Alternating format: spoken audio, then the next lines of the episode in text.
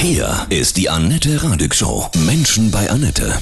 Heute bei mir Sabine Frank, Nachtschutzbeauftragte aus Fulda. Guten Morgen, Sabine, grüße dich. Hallo, guten Morgen, Annette.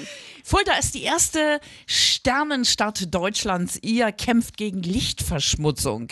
Das hört sich irre an. Was ist es genau? Was macht ihr? Ja, also Lichtverschmutzung ist vielleicht erstmal ein komischer Begriff. Wir haben das übernommen aus dem amerikanischen Light Pollution und wir meinen eigentlich damit zu viel Licht für nichts, wenn es keiner braucht. Dadurch werden halt Gärten und halt die Umwelt aufgehellt, dann sehen wir keine Sterne mehr, was für mich als Hobbyastronomin doof ist, aber stört halt auch die Tiere und auch auf uns Menschen hat das künstliche Licht einen Einfluss, einen mhm. negativen Teils. Ganz spannend, ja, wie ihr das genau umsetzt in Fulda, ja, vorreitermäßig. Wir sprechen gleich weiter. Super, ich freue mich.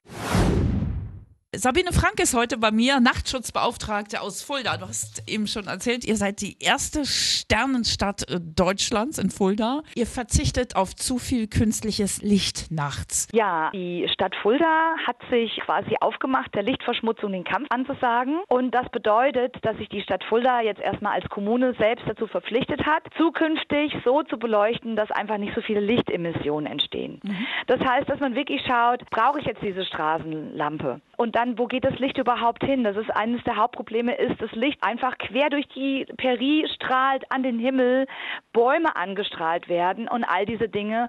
Und da hat sich die Stadt Fulda verpflichtet, ähm, das so zu machen, dass das Licht wirklich nur auf die Nutzfläche fällt, mhm. auch nicht so viel ist. Es wird im Laufe der Nacht reduziert und vor allen Dingen, das ist auch noch wichtig, dass es ein schönes, warmes Licht ist, weil darauf die Tiere weniger reagieren. Mhm. Was sind das für Auswirkungen auf Tiere generell? Wir kennen ja diesen Effekt, dass die Insekten zu den den äh, Lampen hinfliegen mhm. und dann dort kreisen bis zur Erschöpfung, teils bis zum Tod oder auch verbrennen. Das ist der eine Effekt. Sie wählen dann natürlich im Naturraum als Bestäuber und als Teil der Nahrungskette. Aber wir wissen mittlerweile auch, dass Licht ganz oft wie eine Barriere wirkt und die Insekten erst gar nicht losfliegen. Das heißt, manche Leute sagen, ja, die fliegen gar nicht an die LED. Das liegt ganz einfach daran, die bleiben in ihrem Versteck und fliegen erst gar nicht los. Und dadurch werden sie dem Naturraum natürlich auch nicht nützlich, mhm. letztendlich.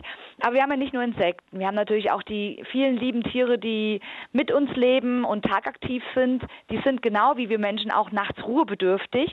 Die wollen eigentlich in unseren Gärten schlafen und wir sehen halt einfach leider auch immer mehr Licht in den Gärten. Wir sehen auch immer mehr Licht bei den Gewerbebetrieben. Wir sehen Parkplätze, die nachts komplett angeleuchtet werden, obwohl kein Auto dort steht, mit viel zu viel Licht, oft auch in Gewässernähe. Und das ist ein massives Umweltproblem. Und das Doofe daran ist, dass es eigentlich keiner braucht, weil wir alle nachts im Bett liegen und schlafen. Ja, genau. Aber wenn es so hell ist und ich keine Jalousie habe, dann ist es auch nicht gut für den Organismus, oder? Genau. Also mhm. für uns Menschen hat es auch Auswirkungen, wenn wir also nach 21 Uhr, da möchte nämlich unsere Zirbeldrüse gerne das Antioxidant und Schlafhormon Melatonin produzieren.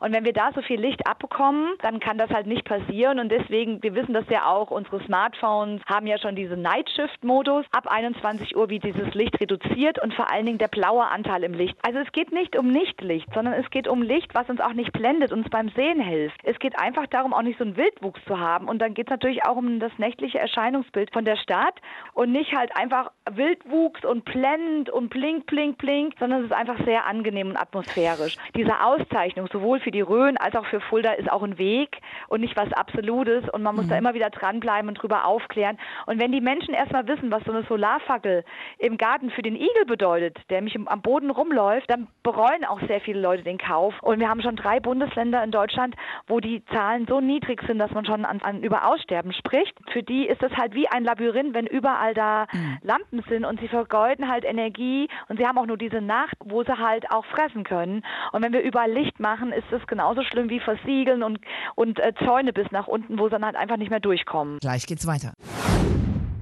Sabine Frank ist heute bei mir, Nachtschutzbeauftragte aus Fulda. Fulda ist die erste Sternenstadt Deutschlands. Ihr kämpft gegen Lichtverschmutzung, reguliert, dass das Licht weicher ist nachts, ne? unnötige Lichtquellen habt ihr abgeschafft. Wie bist du denn auf diese Idee gekommen, das durchzusetzen? Du brennst ja richtig für diese Berufung. Also ausschlaggebend war tatsächlich wirklich wahrscheinlich mein Hobby, mhm. meine Astronomie und ich habe halt auch gemerkt bei uns in der Rhön mit Fulda in der Nähe, dass es schon immer heller wird und ich kann das einfach nicht einsehen. Also Also ich bin nachts unterwegs und da ist so viel Licht für nichts. Das ist auch übrigens eine gigantische Energieverschwendung und mich nervt auch all dieses Blendlicht. Und wer jetzt mal nachschauen will, wir haben eine super schöne Webseite, Sternpark Rhön, da gibt es auch ganz viele Infos. Haben andere Städte schon nachgezogen und sich erkundigt? Allerdings. Also ich muss wirklich sagen, ich nenne das mittlerweile den Fulda-Effekt. Wenn so viel Licht in der Stadt ist, ja auch den Mond auch gar nicht mehr mit. Also die Sterne kann man nicht mehr sehen, aber auch den, den Vollmond zum Beispiel nicht mehr so gut sehen. Ne? Das ist eine sehr gute Sache, dass du das ansprichst. Also